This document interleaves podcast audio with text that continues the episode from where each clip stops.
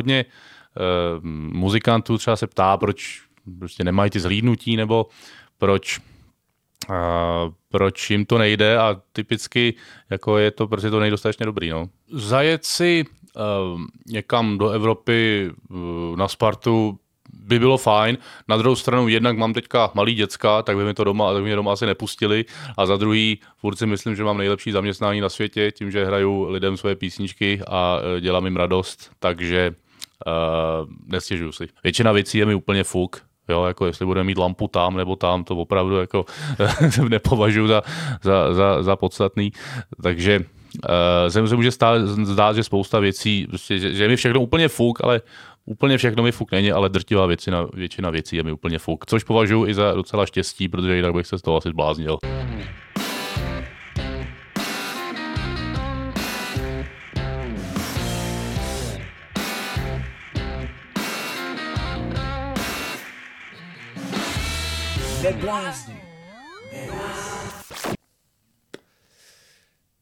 Dnes jsem si na sebe výjimečně vzal dres Bohemky, protože přichází velký Spartan písničkář Pokáč.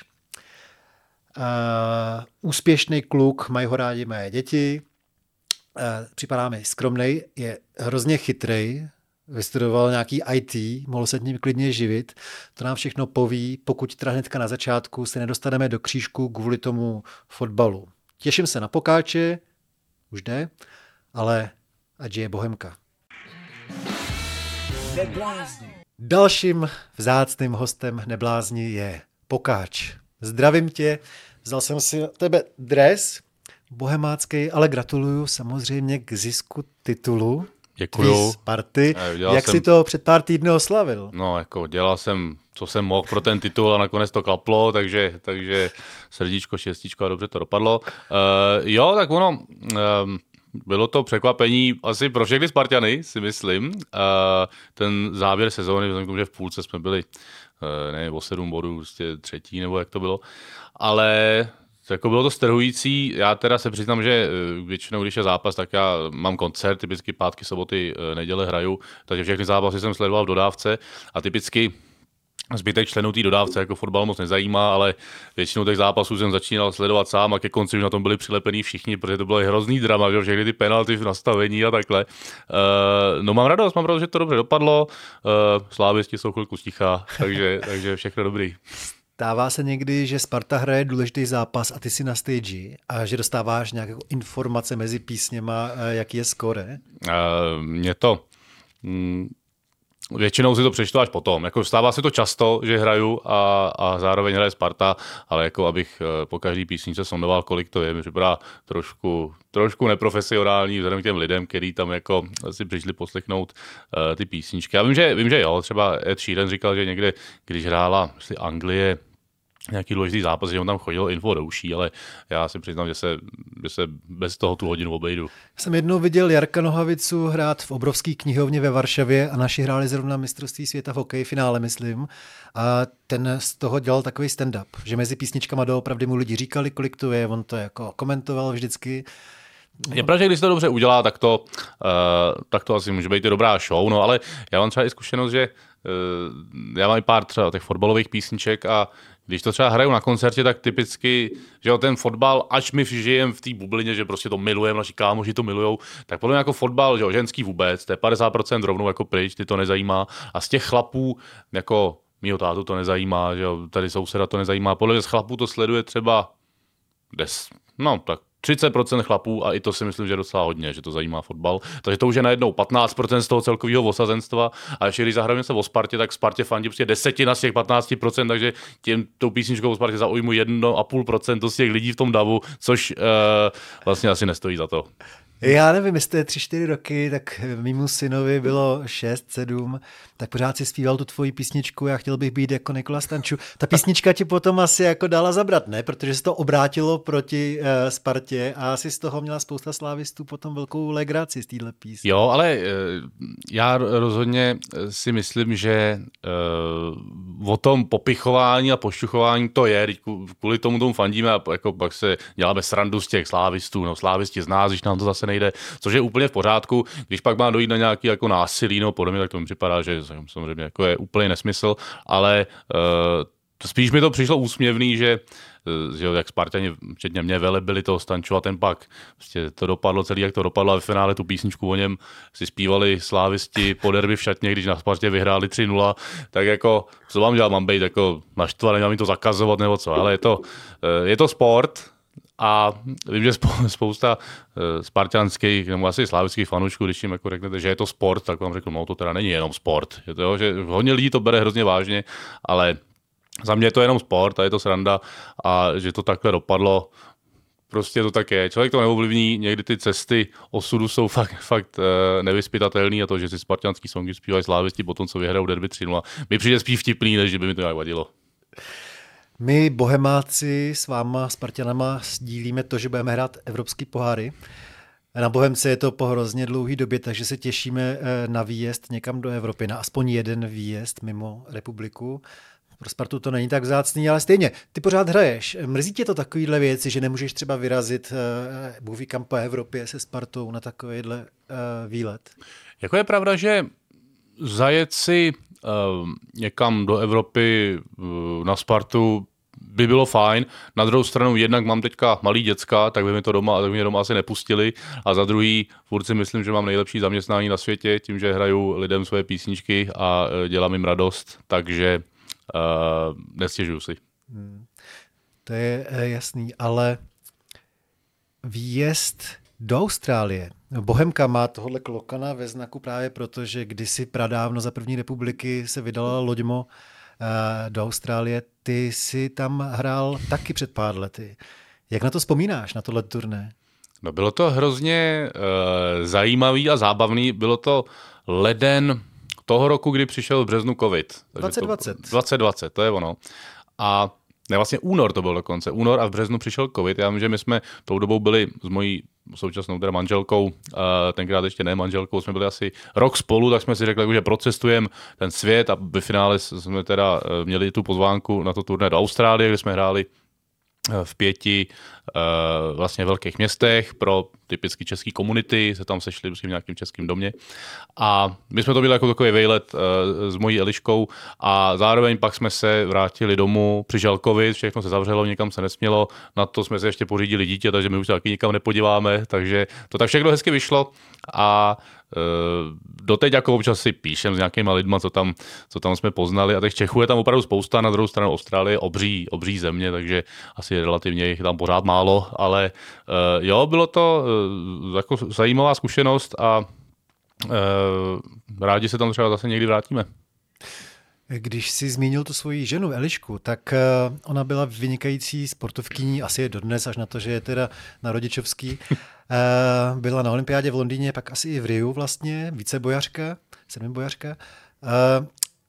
To, že vedle tebe žije takováhle žena, která byla celý svůj život zvyklá hrozně makat, tě nějak, myslíš, změnilo? Donutilo tě to změnit životní styl, že ti to jako nedá a vlastně nechceš proti ní být za nějakýho flákače a tak o to víc makáš i ty? Já myslím, že spíš než, že by to nutně měnilo životní styl, si o to víc uvědomuju, jaký štěstí mám jednak to, že jsem jí potkal, protože je naprosto jako skvělá ženská po všech stránkách, zároveň, že my muzikanti se asi až zas tak nepředřeme. I když jako makáme, samozřejmě to je jasný, musíme psát ty songy, musíme jezdit ty koncerty, ale my jsme oproti té fyzické dřině, kdy oni prostě na tréninkách zvracejí prostě několikrát denně a pak jedou někam na jednou za rok na nějaký mistrovství, tam jsou 8, nikoho to nezajímá, jedou zas domů, takže o to víc, že si vážím toho, co dělám já a zároveň si vážím toho, jaká je ona, protože ona je hrozně skromná holka a zřejmě k té dřině, kterou ona musela absolvovat těch mnoho let a že ona je rekordmanka v 7boji, 5boji, prostě legenda, tak o to víc mi přijde fajn, že teďka já jakožto kluk od počítače bych si tenkrát na Gimplu nedovedl vůbec představit, že prostě ta holka, která tam má ty vysekaný břišáky a běhá tam po tom stadionu, že s ní jednou budou mít rodinu. Takže jsem za to rád. A i když už má, nevím, 4 roky po konci kariéry, tak je to na ní vidět? to, že tam bylo od malička takhle tvrdý trénování. Jako projevuje se to nějak i po konci kariéry? Z tvýho pohledu? Myslím, že rozhodně fyzicky vypadá naprosto super po dvou dětech. To je jedna věc. A nějak jako povahově vlastně, jestli je jiná než ty? Rozhodně je... Já myslím, že jak byla vícebojařka ve sportu, tak ona je zároveň vícebojařka i v životě, že ona zvládne takových věcí, že většinu, nevím, je ucpanej sprchovej kout, u nás spravuje ona, když je potřeba připít nějaký obraz, tak to dělá ona, když je potřeba uvařit večeři nebo něco, tak ona je jako hrozně šikovná. Já se samozřejmě snažím taky občas přiložit nějakou svou trošku do mlýna, ale jo, je hrozně pracovitá, nestěžuje si, a i když to kolikrát s dětma není jednoduchý, tak prostě vždycky říká, že to je furt lepší než 800. No tak to vědí posluchači tvých písní. Ty na sebe sám říkáš, že jsi vyloženě levej. Je tam asi trošku nadsázky, ale... Hele, já si nemyslím. Já si myslím, že asi jsou lidi na světě jako já a další, kteří prostě na co šáhnou, tak to většinou zkazej. Jo? A přijde mi velký zázrak, že jsem našel nějaký psaní písniček, který teda nějak asi někoho zajímá, tak se jim to líbí a já se tím můžu živit. Ale mám tendenci opravdu, když chci doma nějak pomoct, tak většinou jako toho víc zkazím, než že bych pomohl. No. Ale... Každý máme něco, každý máme nějaký silný, slabý stránky a já jsem si tak řekl, že z těch slabých stránek si budu dělat srandu a ty silné stránky budu následovat dál. Vy jste měli dva kluky chvíli po sobě, jsou malí, pořád ještě, seš z toho unavený? Nebo ona je tak silná, že ti jako uleví? Já jsem unavený a myslím, že Eliška je ještě mnohem víc unavená než já, ale zvládáme to, máme skvělý babičky, který nám pomáhají. Asi všem, co mají malý děcka, tak jako nemusím o tom vyprávět, jak je to leckdy náročný, ale zároveň je to krásný, oba jsou zdraví a myslím, že nic víc si člověk nemůže přát. Pojďme se vrátit zpátky o těch 9 let do doby, kdy Sparta naposledy vyhrála titul před tím letoškem, ale jak jsi na tom byl tehdy ty, to je teda rok 2014. Tehdy jsi zmyslel, že se budeš živit, čím bylo ti takových 23, že jo? Co jsi zmyslel, že s tebou bude dál? Byl jsi na prahu toho profesně dospělého života? No v tomhle roce si myslím, že jsem nějak měl asi třeba rok před ukončením magisterského studia na ČVUT. Možná touhle dobou jsem byl na stáži zrovna v Belgii na půl roku, která byla taky skvělá, člověku to otevře oči, i když jsem mu tam, někdy jsem nebyl moc typ na cestování nebo na ježdění někam, poznávání nových lidí, což pak zase najednou se změnilo s tím, že teďka každý den poznám 1000 nových lidí na koncertech a hrozně mě to baví. Jo? Takže tenkrát vím, že jsem právě jel do toho Bruselu, kde jsem pracoval v jedné japonské automobilce na vývoji autonomních vozidel a byl jsem tam půl roku, bylo to hrozně super, protože jsem bydlel v turecké čtvrti na pokoji se Švédkou, v bytě se Švédkou a pracoval jsem s Japoncema, s Dánama, s Holanďanama, s Francouzema, hrozně rád na to vzpomínám. A vím, že pak, když jsem se vrátil, tak jsem nějak dodělával diplomku, jestli se nepletu, a pak přišla nabídka z té firmy, jestli bych tam nechtěl po škole jako jít pracovat.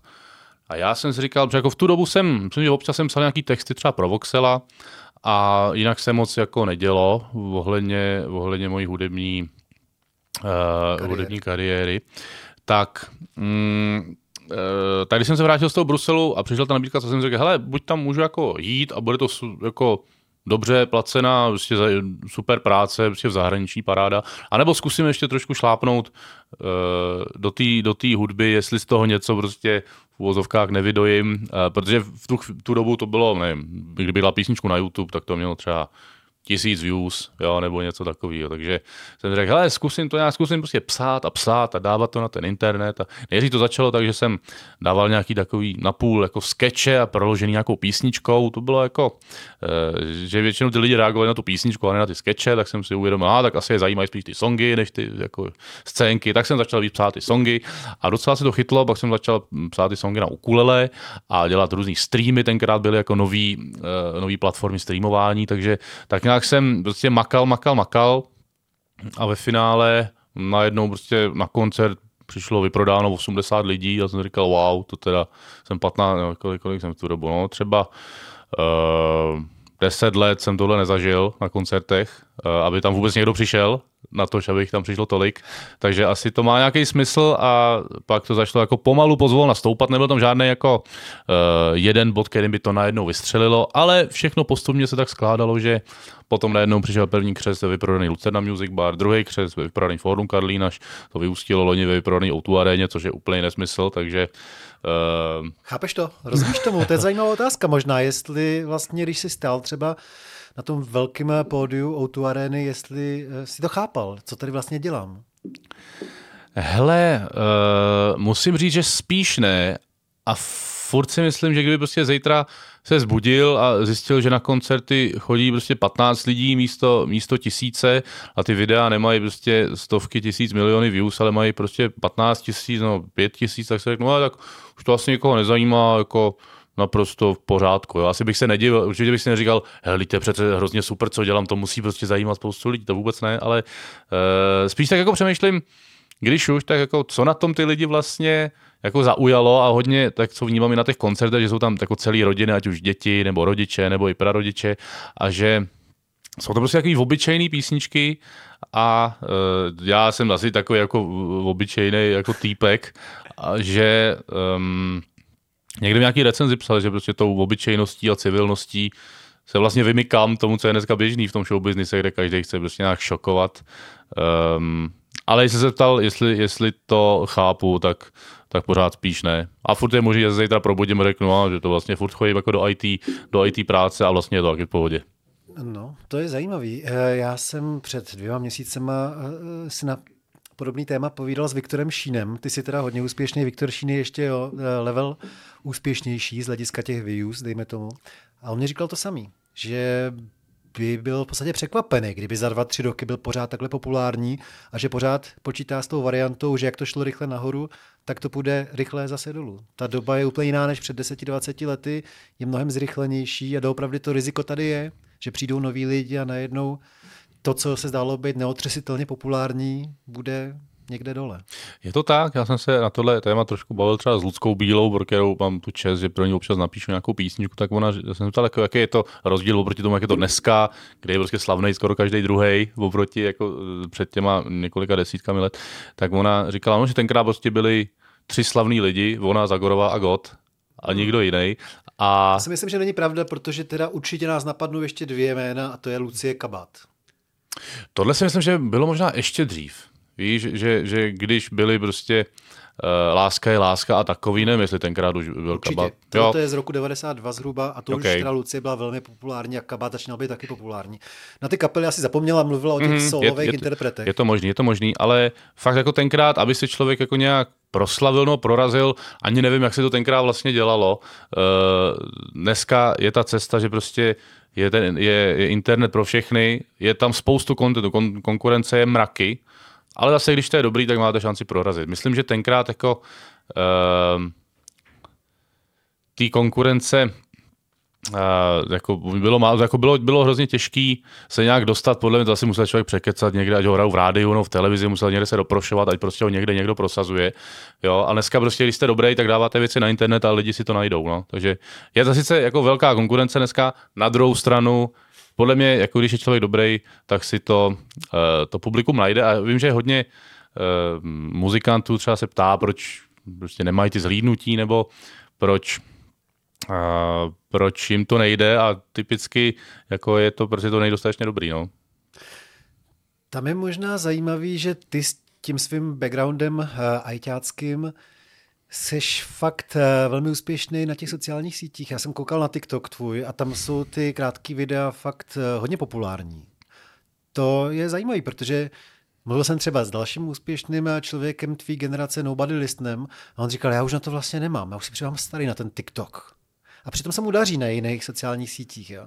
Ale je to dobrý, že to bych to neřekl, že budeš králem tady třicátnického TikToku. Hele, naprosto s tebou souhlasím. Taky jsem si to zakládal jako většina mých vrstevníků, ne protože konzumujem ten content na tom, ale protože prostě nechcem, aby nám ujel vlak. Jo, tak prostě hodně muzikantů z mýho věku, nebo vím, že nevím, Marek Stracený třeba ani nemá TikTok, jo, že tyhle ty lidi už to asi prostě nemají zapotřebí, nebo, ale i tak bych čekal, že já už tam budu jako dost starý, což si myslím, že jsem, ale rozhodně bych nečekal, že tam ty videa, často třeba, já jak rád experimentuju ohledně těch technologií, tak často, když vydám třeba rychlovku nebo nějaký video, dám ho i na Instagram, na Facebook, na YouTube a na TikTok a koukám, kde co má kolik views. Ono se to jako liší, ale občas na tom TikToku to prostě úplně ustřelí a vím, že video, já nevím, jestli ten dělník nebo ten Katar nebo něco, že to má třeba 100 000,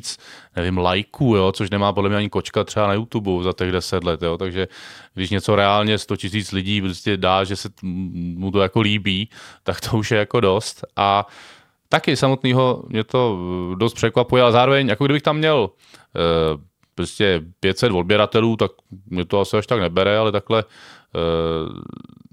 no proč to nevyužít, takovýhle kanál? No je to tak. A ono zároveň i, že já jsem začal dávat ty songy na ten YouTube, tak furt, tak to byla tenkrát taková platforma, kde se říkalo, no, tam prostě si mažou nutilu po ksichtě a nic jiného tam není. Ale myslím, že furt tam jsou ty lidi, kteří mají zájem prostě o nějaký jiný content, o prostě písničky, o nějaký glosy. Stejně tak TikTok taky, když si tam člověk nějak random scrolluje, tak jsou tam jako nějaký nesmysly, ale furt si myslím, že i tam, prostě jak jsou tam lidi a lidi nejsou jenom ty, který mají zájem o nesmysly, ale jsou i takový, který mají prostě zájem třeba o písničky nebo o nějaký jiný content, než je běžnej, nějaký tanečky a podobně. Já jsem třeba zkoušel nějaký tanečky na tom TikToku a nemělo to vůbec ohlas, protože to za prvý bylo hrozný a za druhý, protože to prostě není něco, co by zajímalo z mý strany nějaký jako lidi. No, což jako, hele, člověk nezíský roku to neskusí.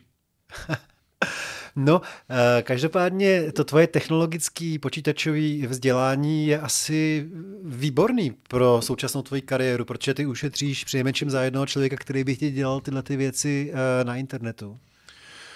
Jako, je to tak, že jsem jako nikdy neměl problém udělat třeba příspěvek na sociální sítě, teďka si ho střihám videa, dělám si náhledové obrázky, to je fajn a jednak jako člověk ušetří, ale zároveň si to prostě může dělat co nejlíp, jak může. Ono sehnat nějaký šikovný lidi dneska není jen tak. Jo? Jako šikovných lidí, kteří točí třeba dobrý klipy, to podle mě by u nás člověk napočítal skoro na prstech jedné ruky, takže jo, je to fajn být schopný si toho co nejvíc udělat sám, že spoustu mých kamarádů, muzikantů prostě je v občas, že udělá to storíčko, natočit třeba video, pozvánku na koncert, to pro půlku z nich je úplně jako teror a točí ji prostě na 20krát, i když je to furt stejný.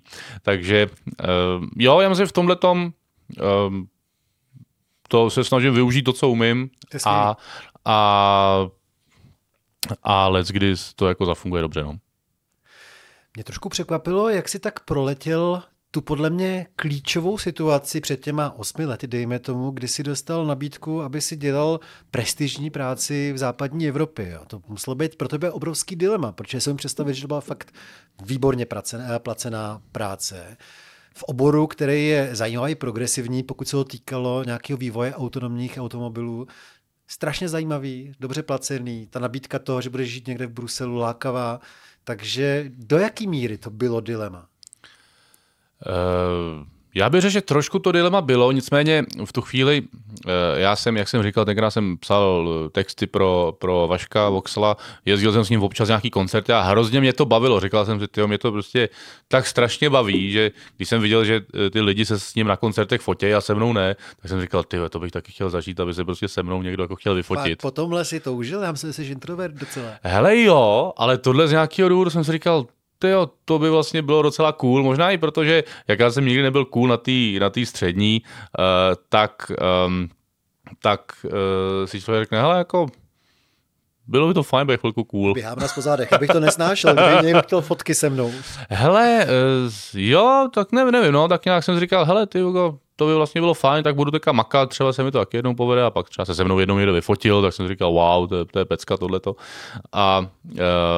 Ale jako asi to nebyl úplně ten hlavní klíč, to, abych jako se mnou fotil lidi, ale zároveň mě prostě bavila muzika, bavily mě písničky, bavilo mě dělat je trošku jako jinak. Zároveň jsem měl jako spoustu takových jako autorských krizí, tak já jsem první nějaký písničky jsem psal 2008 a první single vymlácený Enter vyšel myslím 2015, takže mezi tím těch 7 let se de facto nedělo nic významného, dělo se to, že já jsem psal písničky, vydal jsem je a nikoho to nezajímalo. Tak jsem vydal další, vydal jsem je, nikoho to nezajímalo. Už jsem jako byl několikrát rozhodnutý, že se na to vybodnu, ale zase furt někde jako by mě hlodalo, že to prostě musím zkusit, a že to třeba půjde. Takže když přišla ta nabídka z té automobilky, jak jsem si říkal, jo, z té Toyoty, tak jsem si řekl, hele, jako, teď to nevím, když se nebude dařit, tak přijde něco dalšího. Já to zase tak jako... Já máš takový sebevědomí, jo, že... No spíš to jako úplně... Jestli jsi neřekl, možná přicházím o životní šanci profesní. Hele, to ne, já to tak neberu, já si myslím, že čím víc to člověk takhle bere, tím víc akorát z toho vyschýzuje, takže já se snažím jako s chladnou hlavou si říct, hele, dobrá nabídka, ale tak je mi kolik, 25, ještě takových nabídek může přijít, takže co, no. Je pravda, že možná v tom Bruselu, v Toyotě by si nenašel takovou manželku, jako máš teďka, viď? Hele, já jí furt říkám, že kdybych nehrál na kytaru, tak si o mě neopře ani kolo a ona... Myslíš, že je taková, jo? Že by si nevzala nějakýho ajťáka. A ona s tím souhlasí, takže... Ne, hele, jako člověka ty cesty opravdu zavedou leckdy, vůbec kam netuší a jo, jako kdybych šel pracovat do Bruselu, tak je samozřejmě všechno úplně jinak, jo, ale... Možná by to bylo líp, možná by to bylo hůř, ale myslím, že líp by to bylo asi těžko, protože teď si myslím, no úplně maximálně. Ti přeju. Děkuju. Jak mám rád ten fotbal, tak mě ještě zaujala vlastně zmínka v tvém životopise o tom, že ještě než jsi šel tady pomáhat s autonomníma autama do Bruselu, takže si v rámci školní výuky řešil počítačově data fotbalistů Bayernu Mnichov. Jo. To mě prostě k tomu aspoň něco stručně řekni, protože to mě připadá jako extrémně zajímavý dostat asi nějaký ty výsledky z těch čipů, co mají na těch podprsenkách a nějak to analyzovat. Jasně, ono je to sice tajný, ale to nevadí. A už je to promlčený. Jo, už je to promlčený, takže v pohodě. No to bylo, když jsem studoval bakaláře, tak nám přišel nějaký mail, že nabízejí nějakých 10 různých bakalářských prací, který, když vás přijmou, tak budou nějak ohodnocený i finančně. Třeba, že budeme dostávat stipendium 5 000 měsíčně, což jsem říkal, wow, to byla mega pecka. Ale byly to furt samý, jako já jsem na té vejšce rozhodně nebyl z těch jako zapálených, co prostě studujou ty. Mě prostě bavila mě muzika, bavil mě fotbal a docela mi šla matika, tak bych to asi shrnul. A v jednom tom, v té nabídce těch bakalářských prací bylo nějaký prostě tracking football players, něco takového a byly tam obrázky fotbalistů, jsem říkal, wow, tak něco s fotbalem a ještě to bude placený. Pecka, tak jsem se přihlásil, vybrali mě, myslím, že jsem se možná přihlásil jedinej, nevím, proč jinak by mě vybírali, ale jo, pak jako... Vím, že pak jsem tam docházel, třeba půl roku jsem dělal ten projekt a kde se teda brali nějaký, vlastně byly jenom videa nějakého tréninkového hřiště, o kterém jsem se posléze dozvěděl, že to byl Bayern Mnichov a furt tam byl nějaký takový plešoun, který jsem nějak jako nešel by moc zaměřit, tak to byl Roben, tenkrát jo, to je docela zajímavý. Takže to bylo, jako vůbec jsem netušil, jak se to dělá, nějaký jako tracking nějakých fotbalistů, ale byla to vlastně disciplína počítačového vidění, který pak jsem vlastně studoval i na magistru a pak jsem i tu, díky té bakalárce jsem pak jel někdy v létě na nějakou stáž do Lince, do Rakouska na měsíc, kde jsem zazdělal nějaký projekty. A vím, že cestou zpátky autobusem z toho Lince jsem v autobuse napsal vymlácený entry.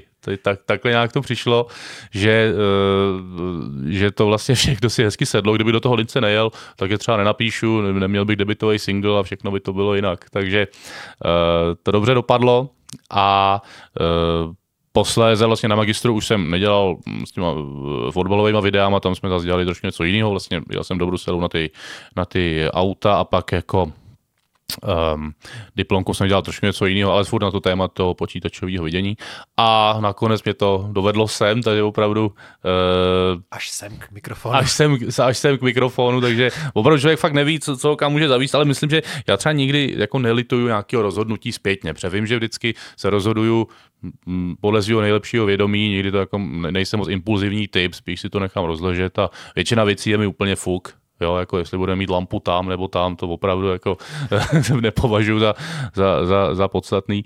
Takže se může zdát, že spousta věcí, že mi všechno úplně fuk, ale úplně všechno mi fuk není, ale drtivá většina věcí je mi úplně fuk, což považuji i za docela štěstí, protože jinak bych se z toho asi zbláznil. Hele, a jak jsou často takový umělecký enklávy na těch tribunách fotbalových, že chodí spolu herci a režiséři a zpěváci a tak. Ty máš, když už se dostaneš na Letnou, ty tam máš svoje kolegy z branže, který by fandili s tebou? Hele, myslím, že takhle úplně ne. Teď jsem tam byl naposled, což je taky docela dávno, jak jsem se tam potkal s Jirkou Burianem, vlastně kapitán Demo, producent, tak jsme se pozdravili, rychle jsme pokecali, ale jinak, že bychom se sebrali nějaký muzikanti a šli na fotbal, to úplně ne. Já jsem tam byl tenkrát s kamarádem a lístky nám zařídila nějak přítelkyně Miráje, takže tímhletím nějak se to celý sešlo, ale že bychom jako banda muzikantů se sebrali, to ne, už jenom protože já se, jako, ten čas mám třeba jednou za rok, že se tam jdu nějak podívat, tak je to velmi nárazově a výjimečně. To je zajímavé, jak říkáš slovo čas, protože teďka jsme těsně před řádkem prázdnin a já jsem se koukal na seznam tvých koncertů a já jsem se jich nedopočítal. Jsem tam viděl, že jich je třeba 60 až do září. Jo? Bývají to často i dvojáky. Zároveň tvrdíš, že jsi šťastný, jako máš krásnou práci, ale to tě musí někdy po 40. koncertě ve 35 dnech už přece jenom přejít, tato nálada vítězná, jak jsi to vyhrál v životě? Hele, musím říct, že než jsem si našel Elišku, založil rodinu, tak vlastně, když bylo několik koncertů za sebou a já jsem se furt vracel do toho prázdného bytu, tak to bylo takový jako nevyvážený a i když jako mě to vlastně bavilo, tak mě to částečně vlastně i dost nebavilo. Jo, tak jako celkově, ale teďka...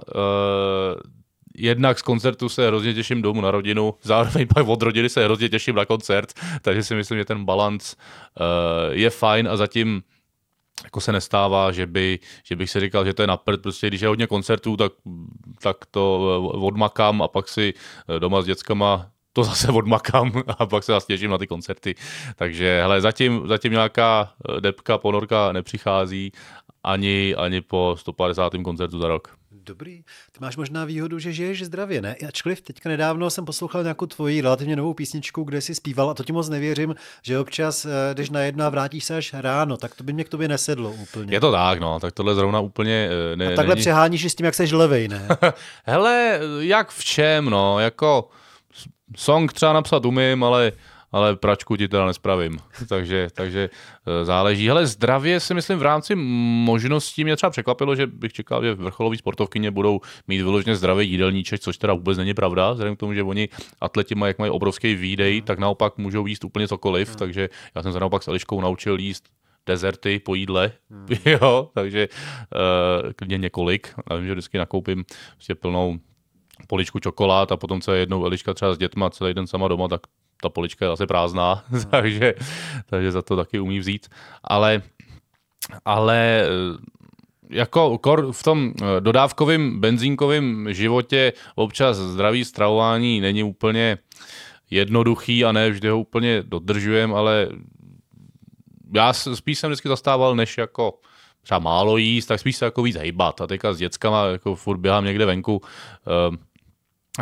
Já nevím, kolik jako kroků nachodím, ale vím, že je to rozhodně jak 100krát víc, než jsem měl před dětma. Jo? Běháme po hřištích, furt někde za ním běhám, odezní na té motorce, já za ním běžím, ať nic nepřejede. Takže jo, snažím se tak nějak v rámci mezí zdravě žít, ale ne vždycky to teda vyjde. A ty nemáš chuť občas jít s klukama zahrát fotbal?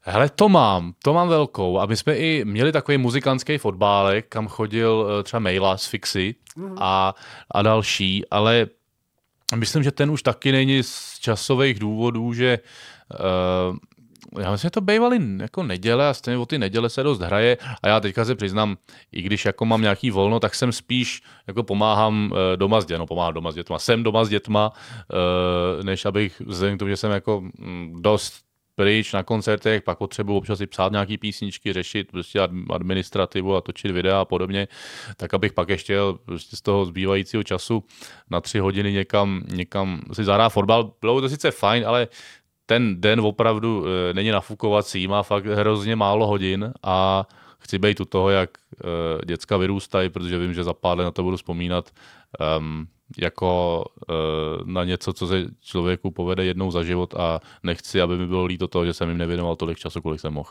Ne, já myslím, že to teprve začne, že za 3-4 roky ty kluci budou sportovat a budeš pořád každý volný den někde na tréninku, že jo? V ideálním případě na Spartě nebo na fotbale pro tebe. Hele, musím říct, že i kdyby to bylo na Slávii, tak by to bylo v pohodě. Jo, tak jako říkám, jako pošťuchování odsaď, ale když prostě se vozve Slávie, že by chtěli, ať tam hraje náš mladý, tak co bych to byl jako za tátu, abych řekl, ne, je to Slávie, budeš hrát tady za Kotěhůlky, protože tak bude, no. Člověk by asi moc nepřál ten víceboj s tou 800, která je fakt šílená trať, vlastně atletická, kterou všichni nenávidějí. Ta bolí nejvíc, ne, 800. Hele, jako, až ono v té televizi, že ho říkal, ale proč běží, jak hledme, ještě přidej, ne, tak to je zrovna taková trať, že tam ještě musíš běžet sprintem, ale musíš běžet hodně dlouho, jo. A já jsem měl pak to štěstí, že jsem si párkrát šel zaběhat s Eliškou třeba do lesa. Dokud nebyla těhotná. Přesně tak, což teda byla jako pro mě kluka od počítače velká výzva, běhat jako s olympioničkou, že se nepovede každý den, no mě třeba jo, ale tak to je jedno. A většinou jsem teda skončil druhej, ale i to je hezký. Tak většinou? Takže to znamená, že někdy si předběh? Já myslím, že jednou ona nějaký bylo hrozně špatně, ještě se nějak přejedla nějakého dortu, takže to bylo trošku vyrovnaný, ale pak si myslím, že mi stejně utekla. No. Takže vlastně vždycky jsem byl druhej, ale jo, tu 800 jako na tu, fakt, když se to zmíní, tak to se ona úplně osype, že to... Říkala, dobře, že porod byl horší, ale jinak jako 800 je jednoznačně nejhorší zážitek. Kouká s tebou na Spartu? Teď ty poslední zápasy, zrovna když to vyjde tak, že třeba děcka už spějí a ještě hraje Sparta, tak když už je jako umytý nádobí, uklizený byt a všechno v pohodě, tak občas koukne. A musím říct, že já jsem udělal takový pokus, že když jsme spolu byli chvilku, tak jsem ji vzal na Spartu, Sparta s Bohemkou, nevím, jestli si vzpomínáš, bylo to 4 roky zpátky a Sparta vyhrála 1-0 gólem z takový vymyšlený penalty asi v 87. minutě. Jako obvykle. a musím říct, že to jí úplně jako nenadchlo, proto aby se stala najednou faninkou, spíš si říkala, co to je za holomajzmy, oni jsou hrozně pomalí všichni, jo, prostě, když se pak třeba občas jí ukážu třeba nějaký záznamy z Ligy mistrů, tak to jako říká, no, že to je aspoň sport, ale že to u nás tady ty. No, ale ve finále, myslím, že letos, jak ta Sparta šla za tím titulem a jak já konečně jsem nebyl naštvaný o víkendech, ale že jsem byl jako trošku i spokojený, tak pak už taky říkala, jako, že jsme vyhráli. No to by se nakonec ta sázka na muziku vyplatila. Uživíš se tím určitě pěkně.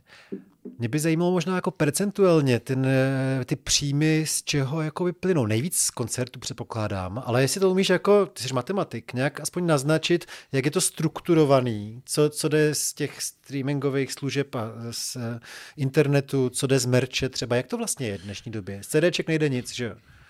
No tak CDček fyzicky ty už se moc neprodávají a ty bych asi zahrnul do toho streamingu a prostě do těch prodejů hudby vlastně, což je streaming, YouTube. A záleží samozřejmě na tom, já myslím, že já jsem zrovna u velmi dobrýho vedení, který mi bookuje koncerty, protože Jugy je na tohle úplně jako nejlepší u nás, takže koncertů mám hodně a i díky tomu příjmy z koncertů jsou většina, když jako nemám to přesně spočítaný, ale myslím, že to může být třeba 60-70% všech příjmů budou asi koncerty a potom bych řekl třeba nevím, 20% streaming, 20% merch, takhle nějak bych to asi odhad. Je to samozřejmě záleží, jestli se staráte, jestli máte merch, jestli jako dělat. Ty se staráš hodně. Jo, tak snažím se, protože... Já jsem se díval na tvoje stránky, že to máš fakt tam hafo. Jo.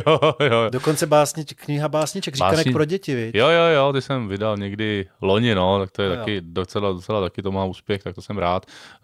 Zpěvník mě překvapilo, že to byl jako hlavní trhák. Pak spousta nějakých prdících koček na mikinách a na čepicích a tak. Jo. A pak když to v tom vidíte lidi, i třeba ne na konci, když pak jedu prostě někde tady Prahu a vidím jako v té čepici, tak prostě si říkám, hele, je to hrozně fajn a samozřejmě myslím, že jako u těch reperů, že tam třeba ten příjem z těch streamingů je rozhodně větší, protože ty přece jenom ty čísla na těch Spotify mají prostě řádově vyšší než my běžní muzikanti, ale jo, tak jako Každý to má nějak a já to mám takhle a je to fajn.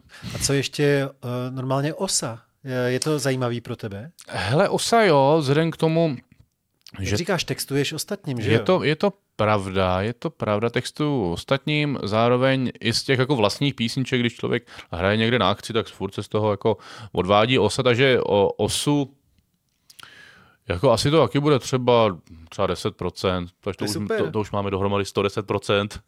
Takže už nebydlíte někde v nějakým malém bytě, vy jste někde před pár lety ještě bydleli v nějakém bytečku, ne? To bydlíme pořád, tak zase jako nejsou to žádný ultra bambiliony. Počkej, jestli máš 60 koncertů za léto. No tak záleží, kolik tam přijde lidí, že jo, takže když tam nikdo nepřijde, tak se tím člověk moc nevydělá, no. Ale... A už se to nestává, že by přišlo pár desítek lidí, ne? Zaplať pánbu, ne.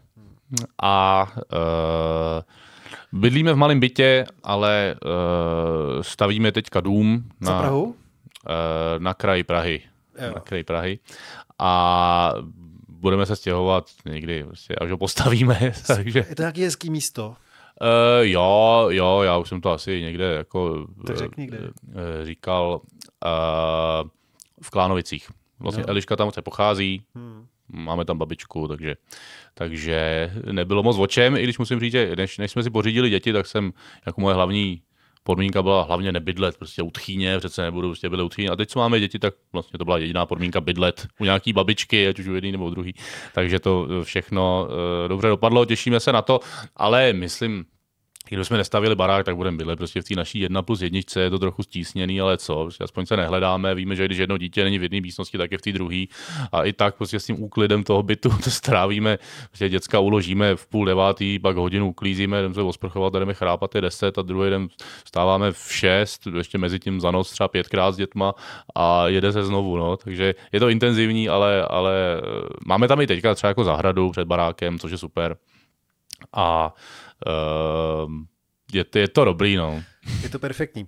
Ale můžeš ty mít ještě nějakou další postupnou metu? Protože sám si říkal, jak jsi přecházel od té Lucerny přes Forum Karlín po O2 arénu. Je ještě něco, kam jít vejš, kam jít dál? No, myslím, že Eden, co dělá Marek Stracený, ten je... Tam já ani nechci. Jo, protože... tam nepustili. No tak já bych tam ani nešel. Ne, jednou jsem tam byl, když hrála reprezentace, myslím, a prohráli jsme nějak s Arménií 2:0 nebo co, takže to je prostě, to bylo předurčený. Ale jo, jeden je asi větší, ale ten nějak neláká, že jo, tak nevědí, měli Strahov, ten je úplně, ale zase tam už jsem, že jo, tam teďka trénuje Sparta, tak tam už se to taky nedá. Letňany jsou taky velký prostor, ale zase takový.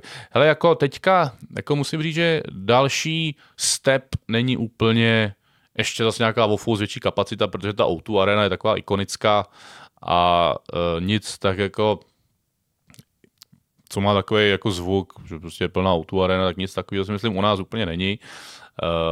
Ale uvidíme. A spíš bych řekl, že můžeme třeba nějaký ten letenskou pláň na starý kolena. Tam se asi vyjde dost lidí. A zkusit něco polsky, anebo zkusit polský trh?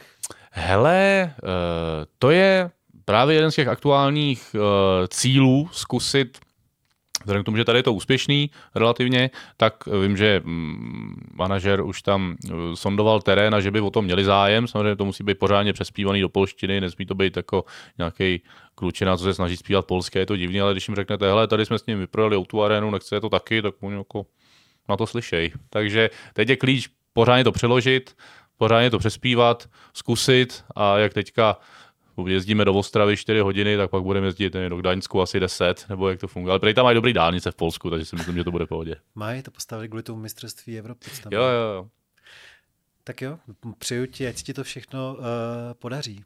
A děkuju za návštěvu u nás. Já děkuju za pozvání, bylo to moc příjemný a držím palce, ať v té Evropě neuděláte ostudu. No to já tobě taky. A kdybyste hráli třeba nějaký zápas na Letný, tak ty bys si zaspíval nějakou tam hymnu spartianskou?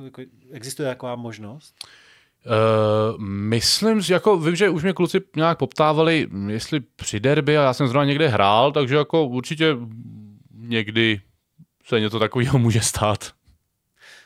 Budu vám držet palce už kvůli koeficientu. Stejně jako ty nám. Ten je důležitý. Tak čau. Hejte se, ahoj.